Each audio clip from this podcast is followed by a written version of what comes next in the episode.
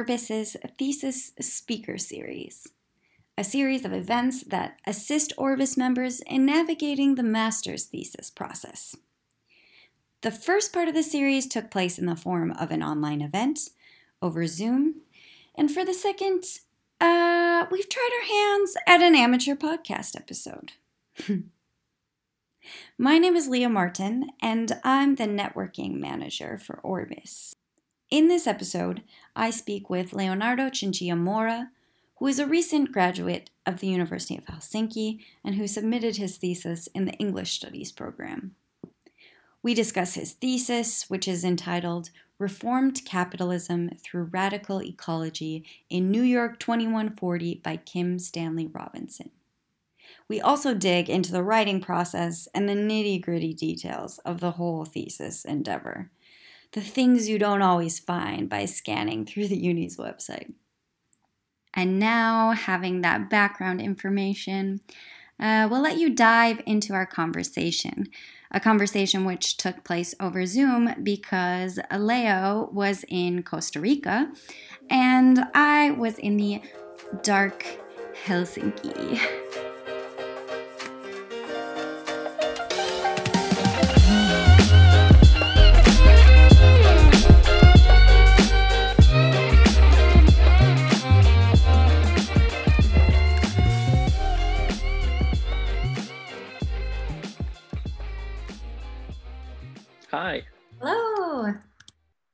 Long time no see.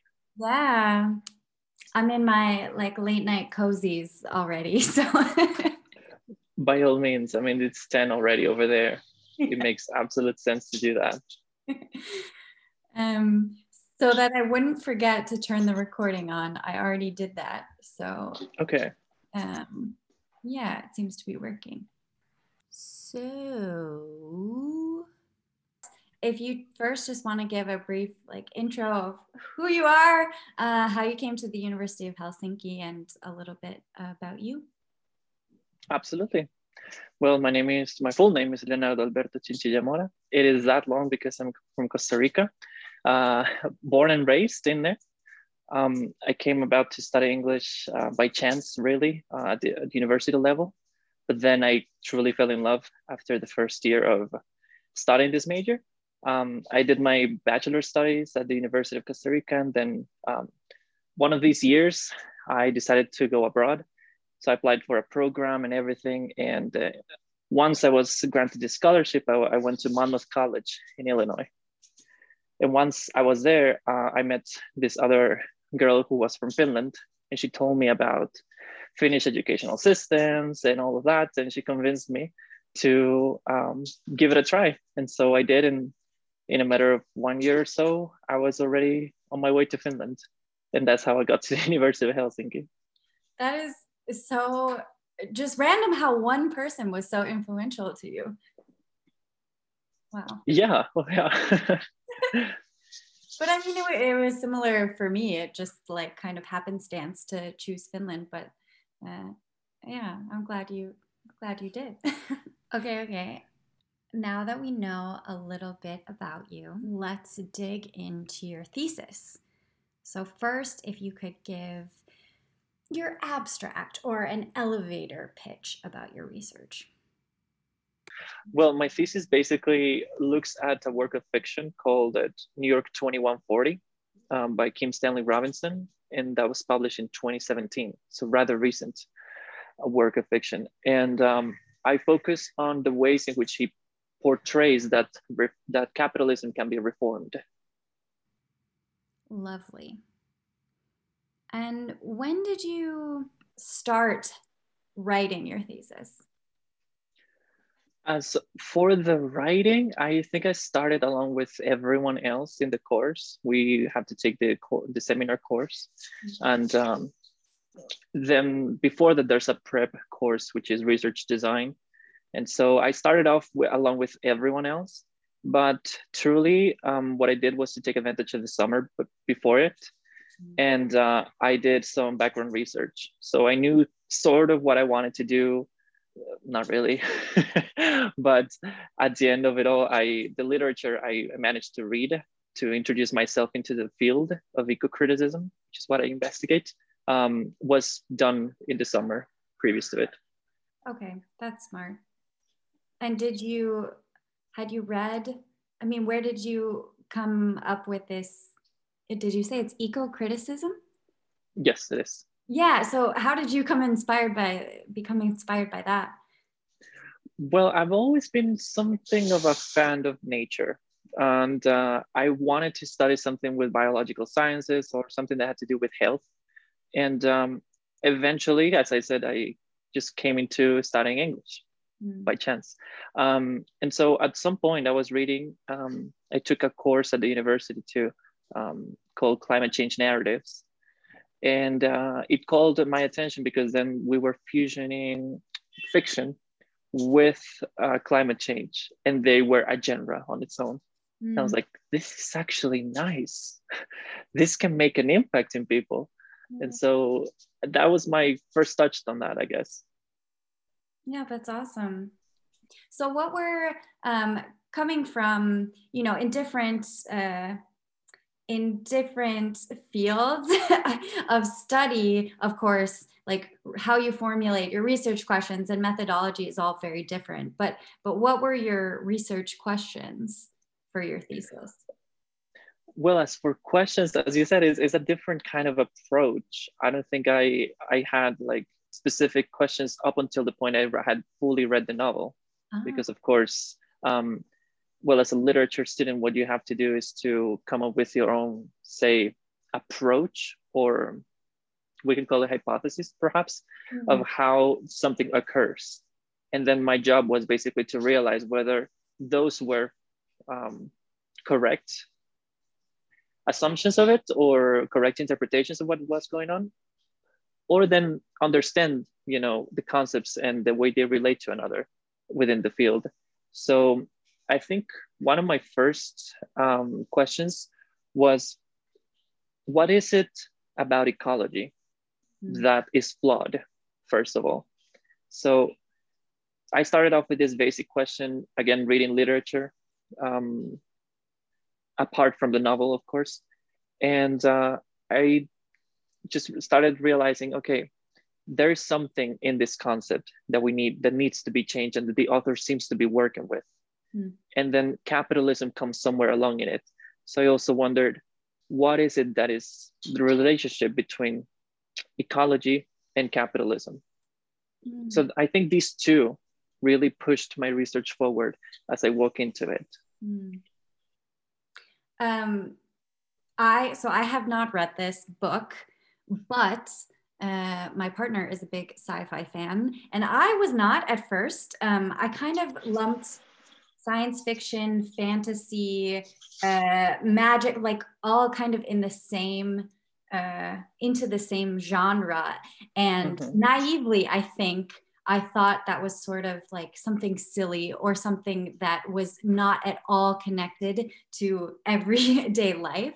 Uh, mm-hmm. But then when I did start reading sci fi, it kind of opened my mind so much because it is such a huge uh, genre and is so connected. Um, yeah so i i think it's really interesting that you took a piece of science fiction yeah originally i actually had my own apprehensions i guess about science fiction and um, and climate change because usually what you get of climate change are dystopian representations which is what uh, contemporary cinema uh, loves to portray you know they love uh, the kind of end of the world apocalyptic narrative zombie, uh, call it natural disaster, all of these. But then slowly, as I walked into the field, I realized that there was much more of a ubiquitous uh, presence of these climatic um, features, let's say, in everyday speaking. Like it didn't have to be a dystopian representation, you know, it didn't have to go all the way there. It could have been in our very own existence with little phenomena. Hmm yeah it's very hopeful in a way especially when um, a lot of people talk about you know kind of a, a, hopeless world or they feel that they don't have any control over the way that the uh, environment is going so it yeah it's inspiring to me at least mm-hmm. mm. it is yeah Then, in taking this piece of science fiction and having your research questions in mind, what then was the methodology that you used? Basically, in terms of methodology, my research comes at the intersection of three movements, which are eco-criticism, as um, some movement that studies the representation of nature um, in literary works, and how that representation talks about our place in the biosphere. You know, what assumptions do we give to nature? Is it death? Is it alive? Is it something we can respect, etc. Mm. And then on the second place, there is social ecology. And so social ecology basically focuses on nurturing humanity uh, for, with a homocentric end, meaning they want to be to give the best to humans without an ethic of care to other forms of life. Mm.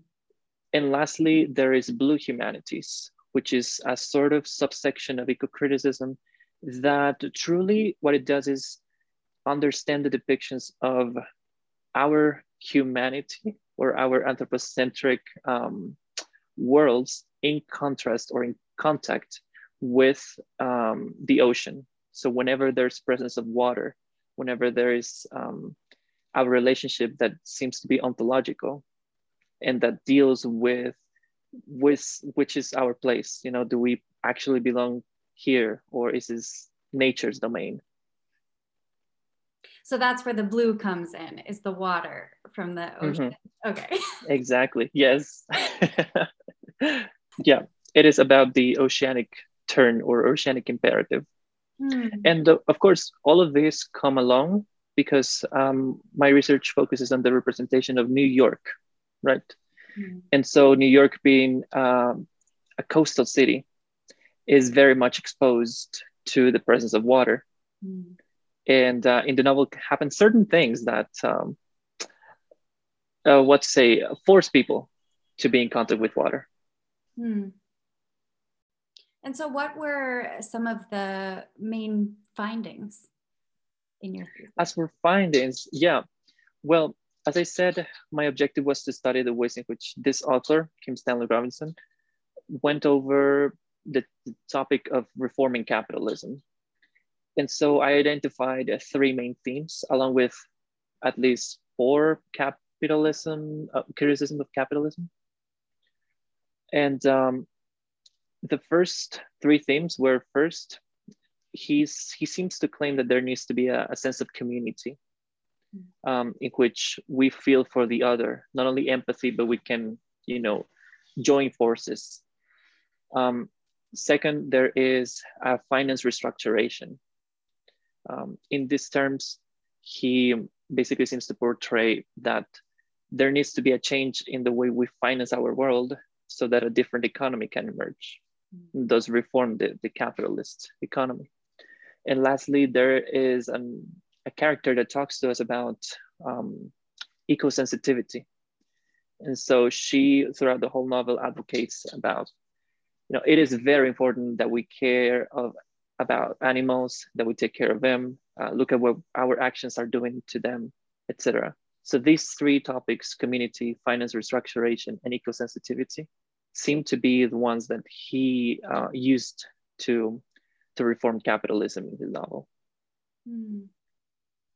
And how do you think those I mean, what can people take forward from from not only reading uh, his book but also your thesis? Sure. Um, well, in terms of community, I think there's a really powerful message that capitalism on its own is a system of power relations, as Kim Stanley Robinson said uh, once.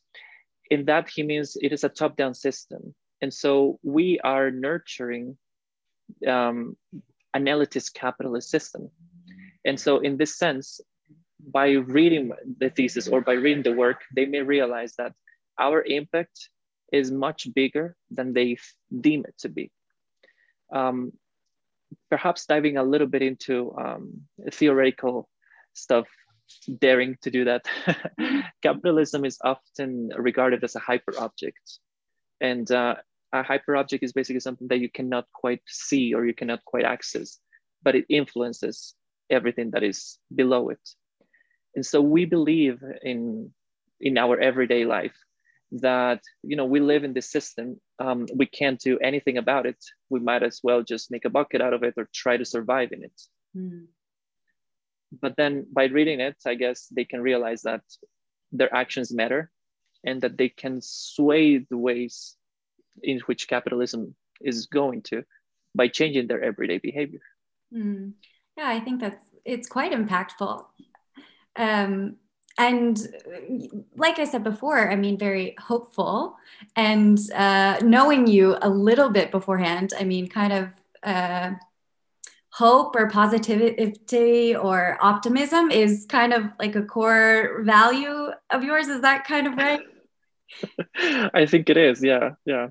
How do you find that, um, like melding with uh, academia? Well, believe it or not, I, have I've been asked this question before in terms of, you know, uh, there are many skeptics in terms of, you know, can we actually do something about climate change? Mm. Can we make a change before we get to um, a point of no return? And so, what I usually tell these people is that you have to have faith, of course, and you have to be, as uh, borrowing it from from a podcast that I follow. The podcast is called Outrage and Optimism. And so, given that, you have to be outraged and optimistic because you have to be outraged, as they explain it, so that they I'm sorry, I'm talking about they, and I haven't even said who they are. this podcast is by Cristiana Figueres, a Costa Rican, and Tom Rivett-Carnac, um, a man from from England, I believe. Mm. And so these people tell us that we have to be outraged so that we care about the cause. So no, we care about the future of, our, of, of the following generations. And we have to be optimistic because only by being optimistic can we actually enact in some sort of a change. Mm. So even if this is all theoretical, you know, if even if I'm um, I'm, I'm just speculating or well maybe analyzing ideas and and um, putting a thesis forward, I think these powerful ideas can get to people when they are given in a digestible format. Mm. Which then, to me, that digestible format would be the piece of fiction that you can read and be like, "Oh, okay, this this is possible," you know. Yeah, I love that um, kind of combination that there is the outrage, but then it's kind of channeled into this uh, optimistic realm, and I, I think that really um, kind of gets past these maybe critiques that optimism is is naive or it's not rooted in reality because mm-hmm. it is it's just putting this certain lens on it to move forward and of course we all have to move forward if we want to mm-hmm. um, survive or if yeah. we want our world to survive maybe pivoting to the writing and the whole thesis process practically speaking, I mean, how did your supervisor situation work? So, how did you choose a supervisor and what was that relationship like? Mm, well, as for supervisors, um, the University of Helsinki made it quite easy, I think, because they assigned someone who was uh, an expert who was at least somehow or partially aware of the field that you were studying in my case, um, my supervisor was Nelly, Nelly Kainainen. And uh, she, her field is eco-criticism, but also ecofeminism, more, more specifically, actually, ecofeminism. And so she knew uh, most, mostly, you know, the field. And uh, in that way, I could just go to her with a certain inquiries and she'd tell me, for example, she was the one who swayed me into studying or engaging with blue humanities mm. uh, which I'd never heard before, even though I started reading before it. And so the relationship with her, I think it was very, very easily, um, very easygoing. I think she always uh, provided really good feedback mm. um, in terms of directions. But something that I appreciate is that my thesis supervisor was not adamantly stuck in one one direction. You know, um, I continue. I remember that she continued to repeat, uh, "My my work here is that you don't stop writing." you know, so like she kept on pushing us on and on, and um, that was very motivating. Hmm. So, if that part seemed to go super smoothly, were there any big challenges or hiccups during your thesis? Hmm. I think, uh, well, I believe life gets in the way of things sometimes. Mm-hmm. And so maybe we are not in our best mood to write thesis. You know, well, I was doing this in around this time of the year in Finland. So as you know, it can get start, it, it gets started, it gets uh, cold. It gets really to your to your deep core, right? And you just want to stay in and maybe not really write or do anything. And so that happened that got in the way of my motivation to put it somewhere and uh, another thing that happened i think um, well at that point i was in a relationship basically. Mm. that just started to crumble down. And so of course with that on the side falling down and you trying to keep your mind focused on the thesis writing process that was quite a complex thing to do you know managing two different worlds um, so perhaps it's more about the processes being i think yeah i think the moral of it is like this thesis writing process is a very i think that consumes your brain for a longer period of time than a class than one essay for a for a class or some sort of big project quote unquote. Right. Um, and so what i learned about it is was that whenever you can just focus on it and um, try to really zoom other things out of your life. Mm-hmm. so whenever you know the goal the, the cold gets to you or whenever some interpersonal um, thing gets to you just make sure that you have your thesis to focus on. It's, it's such a device you know? Change the focus and move forward. Mm. that's good advice did you have um, a really rewarding part of the thesis process? I believe there were like minor, what's it called? Like not minor, but small victories hmm. in the in the thesis writing process. The first of these would would be when I learned or when I finally identified what I was looking for.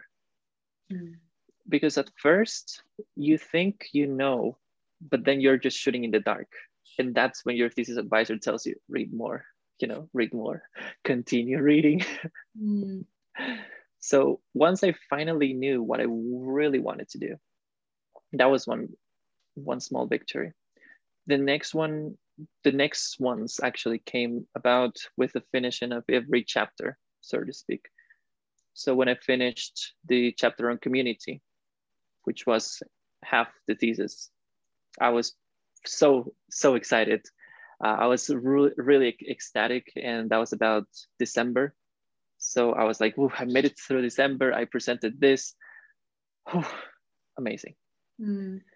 Then, uh, perhaps the chapter I struggled with the most, coming back a little bit to uh, your previous question, was um, the one on finance because New York 2140 as a novel is is something that has so much um, economic jargon that I really had to do side research on okay what does this mean? What does that mean? Uh, what is you know a pyramid scheme?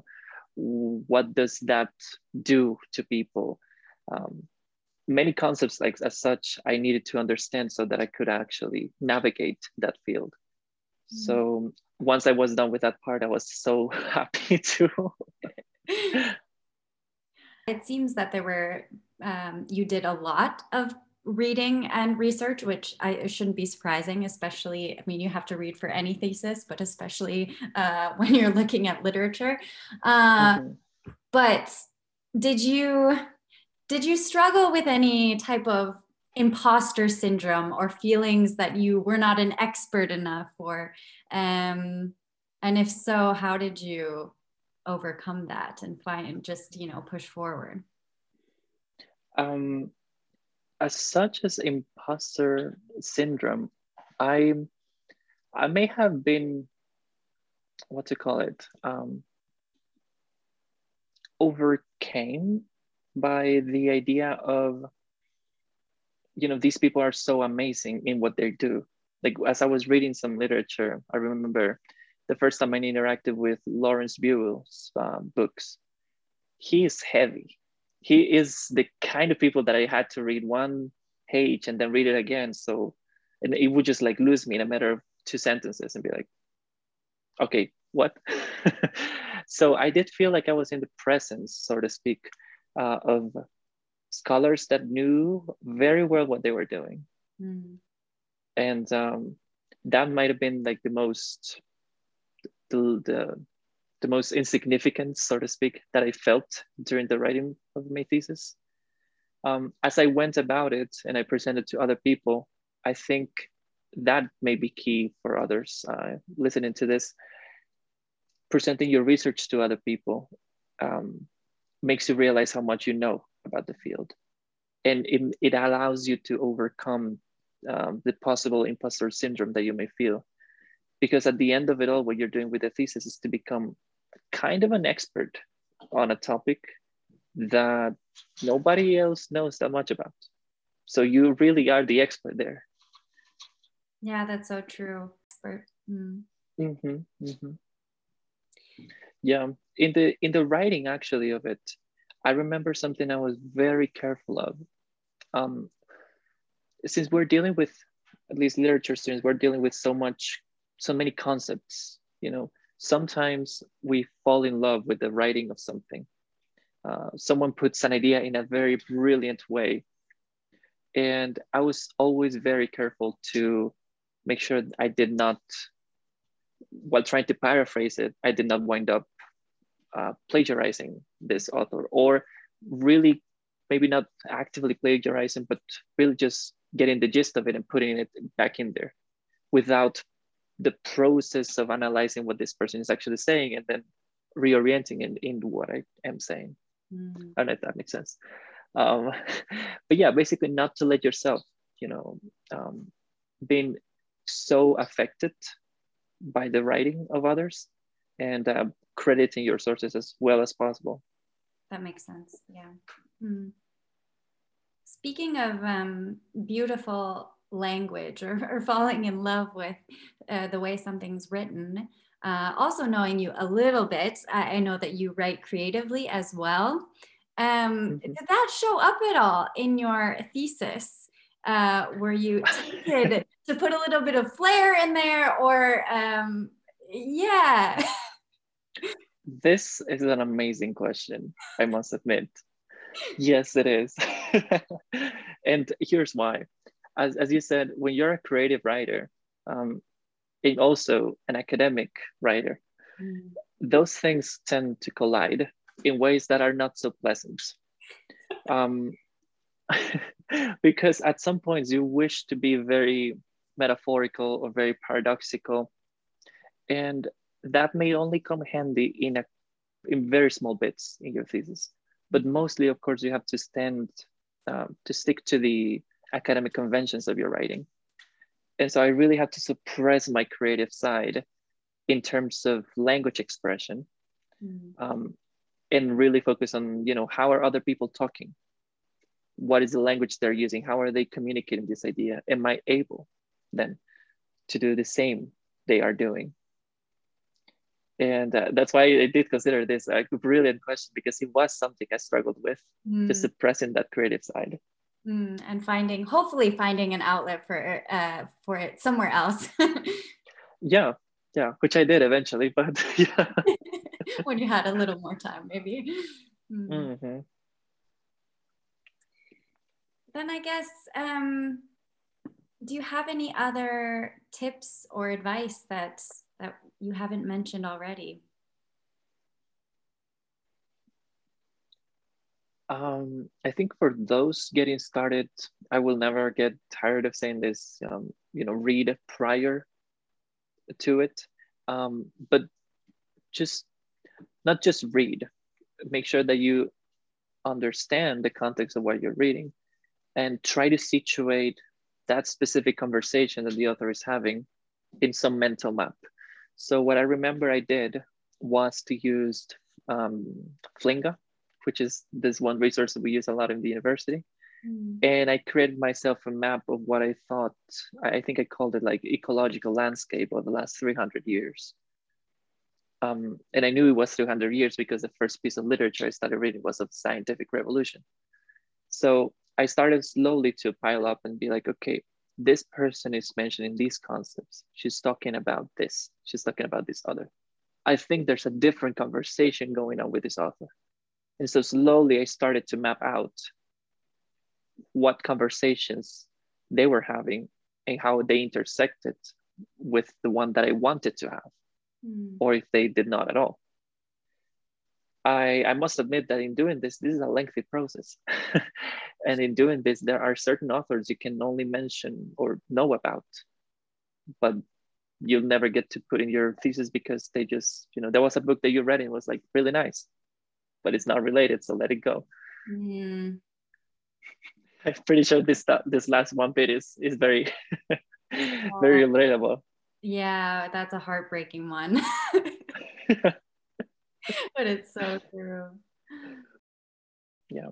But overall, yeah, I think that would be um, it. That would be my piece of advice. Make sure that you trace the conversations that are going on and have either a digital or physical concept map that can that if by any chance you have to step out of your thesis writing process for the summer or for a couple of weeks for a break, mm. which is sometimes healthy, um, you can go come back to it, revise it, and be like, oh yeah, this is where I was. Like mm. you just trace it and be like, mm-hmm, yes, and you get back on it. Mm. I think you've given many good tips, uh, but also it's good to hear, you know, a little bit about your thesis, and it does. Uh, I think it's really intriguing and very topical. Uh, but I'm wondering, some people, you know, leave their thesis behind after it's done and they do nothing with it. But then other people, they they do something that stems from it. So, what are your future plans, and is it in any way connected to uh, what you wrote your thesis about? Yeah, yeah, indeed. I, I love this question because I'm indeed working on something.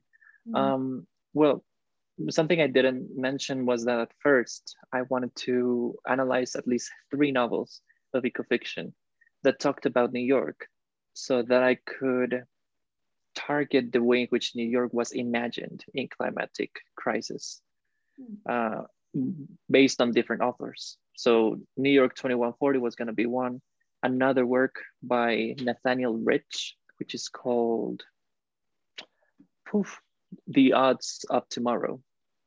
Against the Odds of Tomorrow, I think. Mm. Yes. Yeah. Um, and so when I presented that to my thesis supervisor, she was like, hey, no, one work of fiction is more than enough, especially if it's almost 700 pages. Yeah. And I was like, oh man, so that did bum me down a little bit. Mm. And so coming back to your question, um, what I did was I accepted it at that point and I said, I'm going to do something with it. And uh, I recently submitted a, an article actually where I analyzed the ways in which um, capitalism resists the, the will of water. That's the title of it in these two works, in Nathaniel Rich's and um, Kim Stanley Robinson's. And so that is in review at the moment. Um, hoping to get some really good news um, about the publication.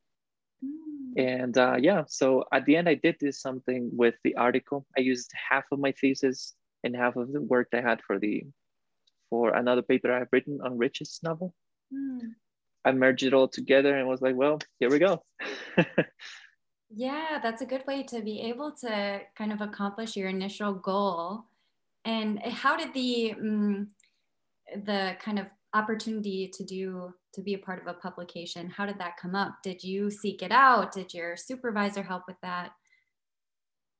Um, no actually i was i was all on my own in this like uh, the the thesis had been submitted and everything, and I was like, kind of feel like doing something with my with my ideas because I felt like they were worth putting out there beyond what uh, the thesis may be considered mm. or the people who may review the thesis even though it is online and everything few people will or perhaps uh, get the chance to to view some 50 pages of work mm. so of course when you translate that into a more digestible article i thought that was the way to go and uh, yeah i just sought actively i guess yeah, that's great. And I think um, it's an opportunity that a lot of students kind of don't think about or they don't hear about. So I'm really glad that you brought it up. Um, and also, I think there's many different pathways uh, that people take to it. So yeah, I, I could see you having like more journal opportunities even after this uh, first one. That's cool. And then, um, so now you are not in Finland anymore. Uh, so what are your like future career type of plans? Are you going to continue on to a PhD? Are you going into teaching or what are you what are you doing? well, currently I am working indeed as a language specialist, uh, teaching English as a second language. Um, in the meantime, my plans are the following. Um, I plan on continue to publish. So there are many papers that I've written for courses that are part of university or either the University of Helsinki or the University of Costa Rica. I plan on sharpening them and submitting for publication.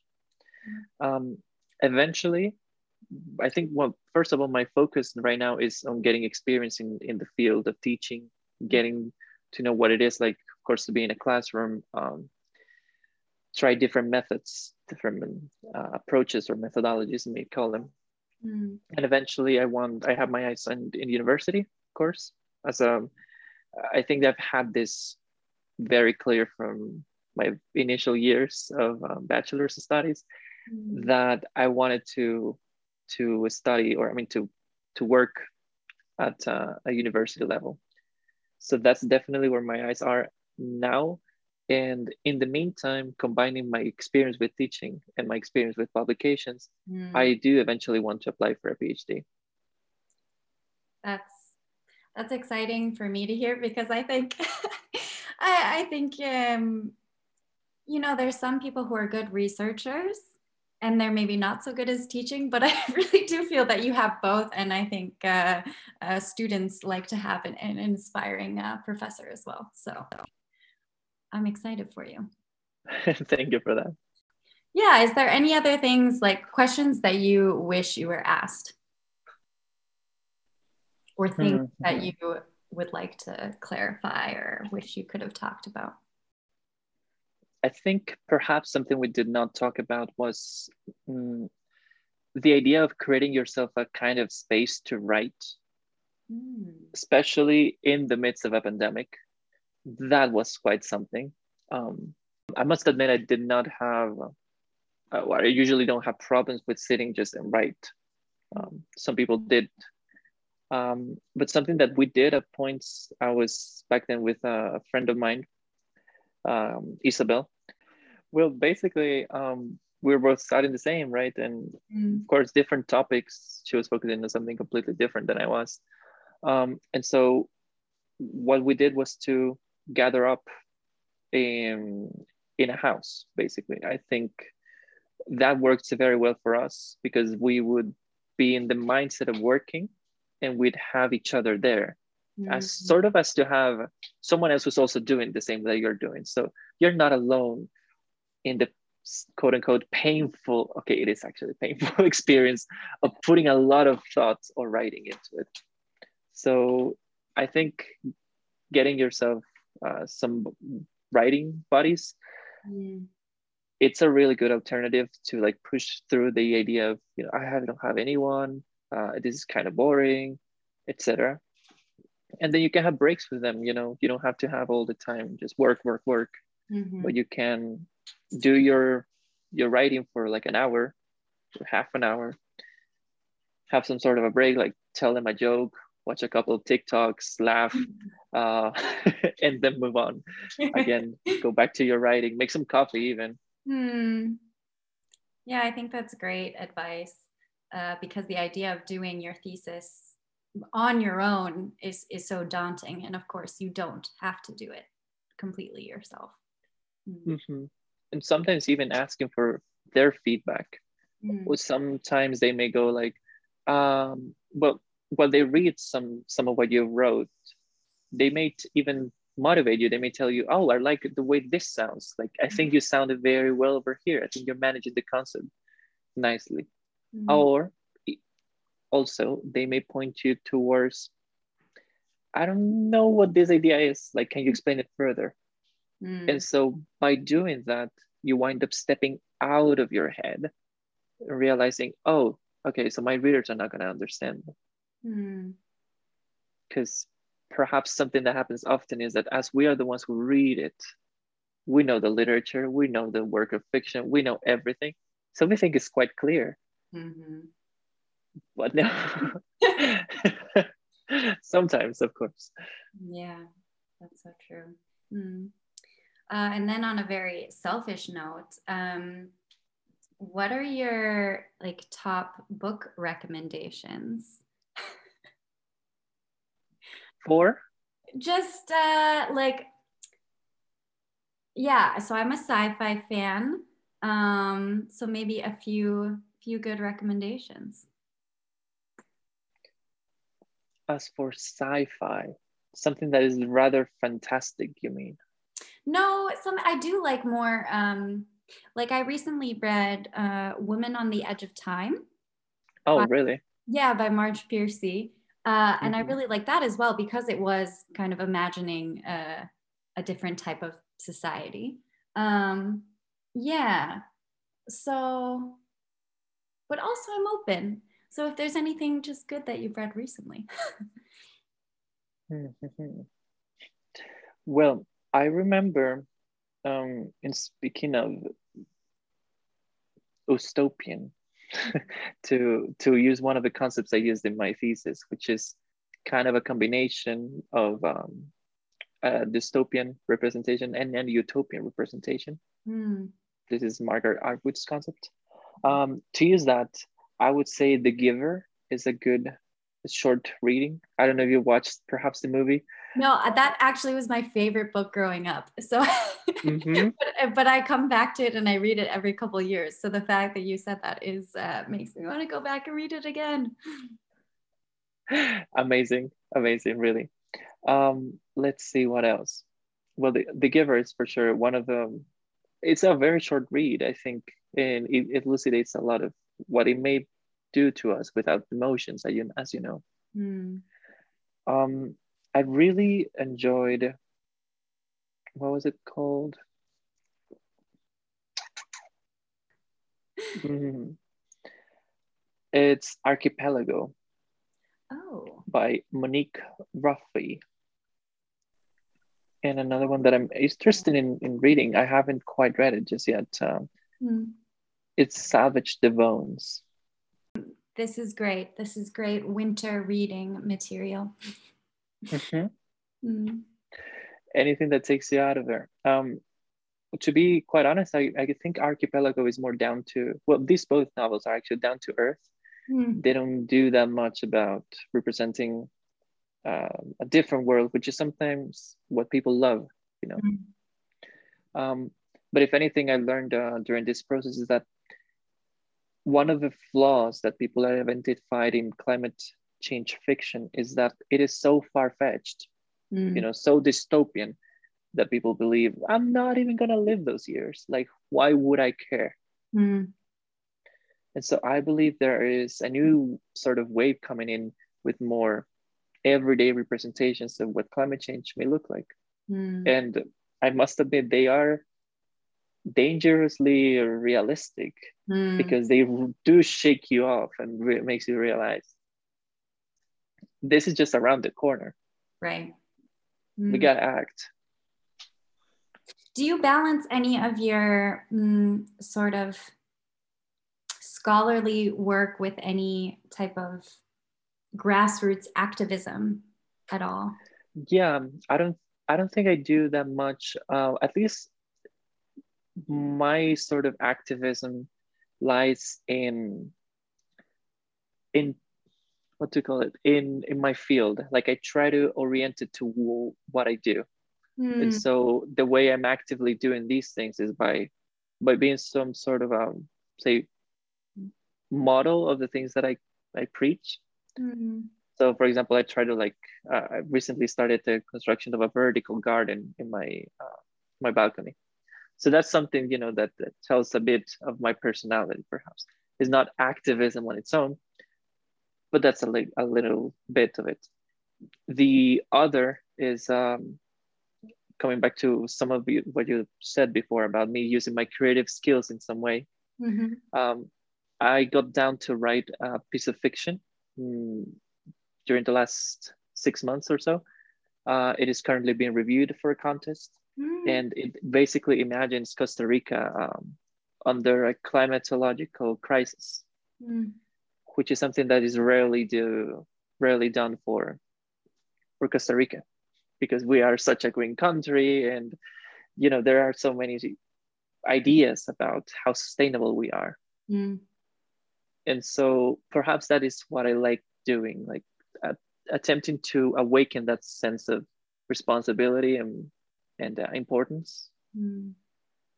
Uh, another thing that I do is to attempt to suggest books that are digestible for mm. people.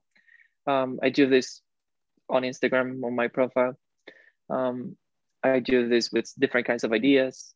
Uh, for example, one day I I made I uploaded a video where I'm making the correlation of our sense of being deprived of things such as traveling, um, what uh, eating somewhere else or seizing those work or studies opportunities because of the COVID situation. Mm. And I attempted to like draw some empathic, uh, well, to pull some empathic uh, strings out of people's hearts by making them realize that there that might be the feeling that future generations will have.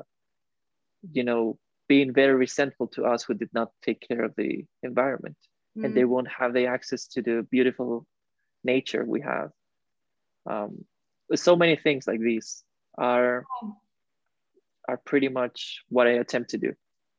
I think yeah. that's so important. I think this, um, especially with, um, I mean, academic texts and and and knowledge that's produced at universities to be able to make it accessible to everybody, and mm-hmm. um, whether it be you know having access to those texts or just putting it in a digestible way so that people feel um, don't feel intimidated by it yeah that's yeah. super super important yes and whatever format you may be able to do this mm-hmm. um, and uh, perhaps now that you're saying that i realize there this may be another link between you know academic writing and creative writing um, perhaps academic writing is the theory based all this very load loaded stuff that as you say can be very daunting but then creative writing can come across providing the links. You know you can make metaphors you can simplify stuff.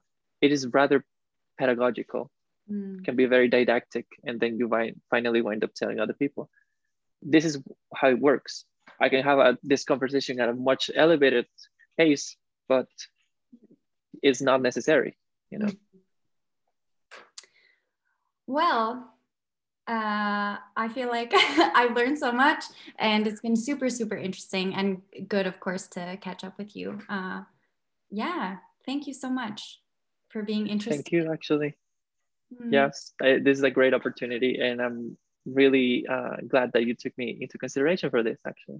So actually, when I saw your message on LinkedIn, I was so psyched. I was like, yes, another great opportunity to talk about my research and let other people help. And, uh, you know.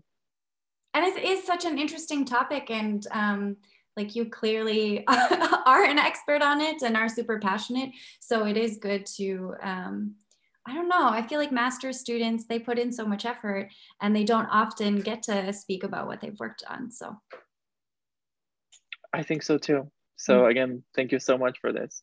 Yeah, no problem. All right. Well, I'm gonna head to bed, but have a good rest of your day. Yeah, thank you. It's only what two, okay. two over here. Yes. have a lot of time. Yeah. Bye bye. Thanks again.